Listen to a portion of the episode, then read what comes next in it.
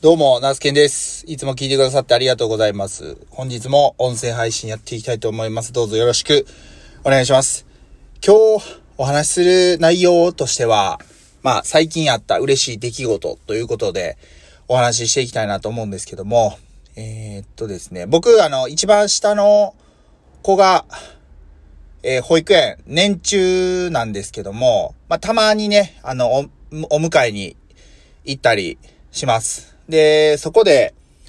その、園に入って、それで、いろいろ、自分の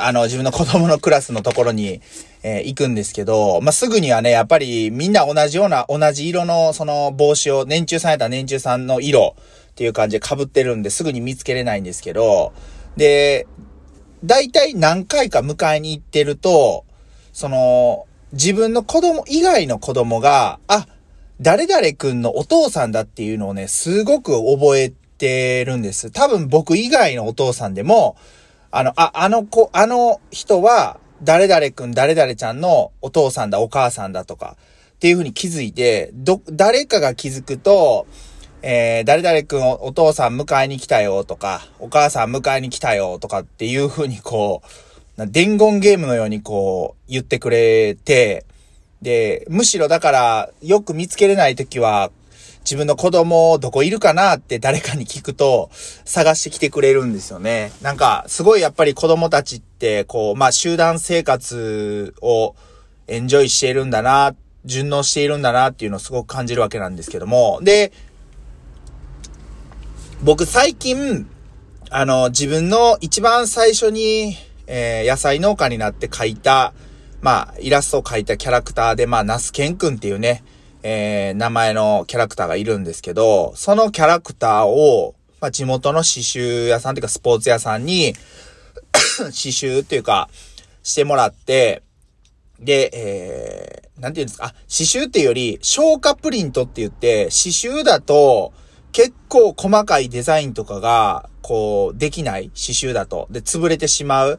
で、消化プリントっていうのは、生地自体に色を染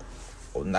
込ませるっていうか、で、すごい細かいイラストも繊細に表現できる。で、消化プリントしたものを、の縁を、刺繍で縫い付けてもらうっていう感じでね、帽子に縫い付けてもらってるんです。で、一応今回のまたサムネイルにしとくんで、今のラジオ聞いてる方は、ひょっとしたら、見てくれてるかもしれないんですけど、そのね、キャラクターを、以前、僕が子供を迎えに行った時に、これ何なのっていう風に聞いてくれた子がいて、で、いや、これは、おじさんがね、野菜のキャラクター描いたんだよって言って、夏のキャラクターなんだよって言って、いう話をしてたんですよ。で、もう本当に二言三言交わすぐらいで、終わったんですけど、そしたらですね、前置きは長くなったんですけども、昨日僕の妻が、迎えに行った時に、これ何なのって言って聞いてくれた子のお母さんと話をする時間があったらしくって、どうやら僕の、スーパーに、そのお母さんとその子が買い物に行って、野菜の売り場コーナー見ていると。で、ほうれん草を買おうってなった時に、A さんのほうれん草と、僕が作ったほうれん草と2つあって、お母さんは A さんが作ったほうれん草を手に取ったらしいんですよ。で、干したら、その子が、これ、僕の息子の名前、孝太郎って言うんですけども、これ孝太郎くんのお父さん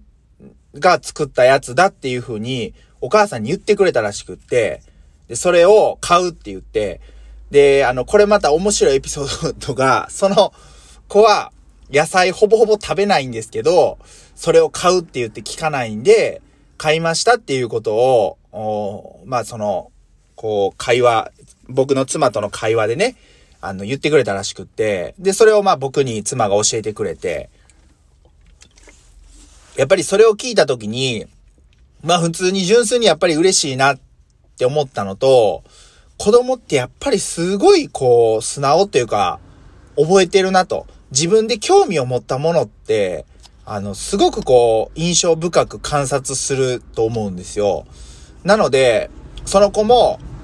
僕と交わした会話は二言三言だけど、じーっとその帽子のキャラクターを見て、で、その野菜に貼ってあるシールって、直径3センチぐらいのシールなんですよ。だから、そこに、ナスとひまわりと人参とかのキャラクターが書いてあるんで、多分ね、遠目で見たらわかんない。まじまじと見てようやくわかるっていうぐらいのデザインなんですよ。それでも気づいてくれたっていうのは、やっぱりよっぽどこう、関心を持ってくれてたんだなっていうのは、すごくその時に感じて、で、そこでやっぱり僕の一番の野菜農家としての、思い、野菜を身近に感じてほしいというところに、やっぱりたどり着くわけなんですけど、自分らこう、ね、大人の世代っていうのは、おそらく、いろんなところで、野菜が大事だ、野菜を食べようっていう話は聞くと思うんですけど、子供たちって、なかなかその野菜のね、小学生とかになったら、食育の授業とかってあるとは思うんですけど、でもやっぱり、なかなかこう、畑に行く機会っていうのもそんなにないですし、結構限られている中で、そうやってこう、保育園の時から、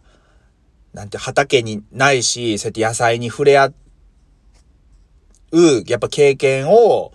やっぱこれからも、なかなか最近はね、食育活動ができてないんですけど、例えばそうやって自分の身につける、例えば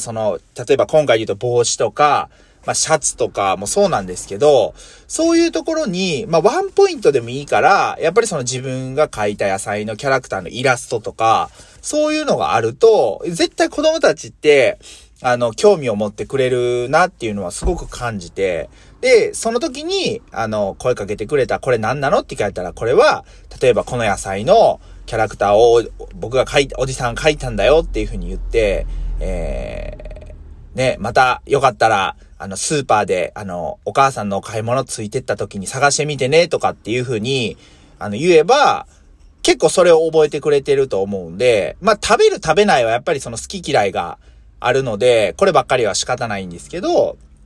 やっぱりそうやってこう、触れ合う機会が、今回間接的にでもあったことによって、すごく良かったなって。で、おそらくお母さんは最初手に取ったほうれん草の方が多分値段は安かったと思うんですよ。想像なんですけど。で、うちの方がちょっと多分それに比べると高かった。だから本当は A さんの方のやつを買うつもりだったけど、子供にやっぱりそういう風に言われると、じゃあこれ買おうかっていう風になったとは思うんですよね。で、だからすごいこう、本当にありがとうございますと。僕の妻もそのね、お母さんに対して、ありがとうございますっていうふうに伝えたよっていうふうには言ってくれたんですけど、本当に、こういうつながり、どこでどういうふうにきっかけが生まれるかわかんないですけど、リアルなやっぱりこういうつながりっていうのはすごく大事だなと思った、その日の出来事でしたね。やっぱり野菜農家として、もそうだし、子供のね、父親としても、例えばその子たち、今、本当に、年中さんらが、の子たちが大人に、いわゆる20代になった頃に、またどういう世界になっているのかわかんないんですけど、けどやっぱりすごく何か物を作って、誰かに届けるっていう野菜農家以外でもあるじゃないですか。やっぱそういうつながりっていうのはやっぱりそういうただ単に値段とかじゃない部分っていうのをすごく感じた出来事でした。はい。それをね本当にここ本当最近めちゃくちゃ一番めちゃくちゃというかなりのすごい良かったなっていうエピソードやったんでぜひともねラジオで、皆さんと共有させてもらえたらなというふうに思ってお話しさせてもらいました。はい。何回かですね、実は今まで収録を仕掛けた時もあったんですけど、このラジオトークで途中で電話がかかってきちゃったりとかすると一回収録止まっちゃうんですよね。ほんでまた電話5分ぐらいして、じゃあもう一回収録しようかってなったら、どこまで話したっけみたいなことがあって、結局それをもうデータ削除しちゃって、なかなかこう、収録仕掛けるんだけど、仕掛ける時に限って電話がかかってきちゃったりとか、間がいいのか悪いのかわかんないですけど、まあそんな出来事もあったりしたんですけども、まあようやくね、また、皆さんにこう声を届けれたんでよかったかなと思います。はい。まあ11月の今日は5日土曜日ですね。まあしばらくまた天気がいい予報なんですけど、人参収穫してるんですけど、やっぱ適度にね、雨が降ってくれないと、土がカチカチになってしまって、人参の抜き取る作業っていうのは結構重労働になるんで、うん。一週間に一回ぐらいは雨降ってほしいなと思ったりしています。はい。まあそんな感じで、皆さんは週末いかがお過ごしでしょうか。まあいろんなとこにね、出かけてる人も多いのかなというふうには思うんですけど、まあ朝晩はかなり冷え込むんで、また体調気をつけていきましょう。はい。このあたりで今日は終わりたいと思います。最後まで聞いてくださってありがとうございました。以上、那須健がお届けしました。ほなまた。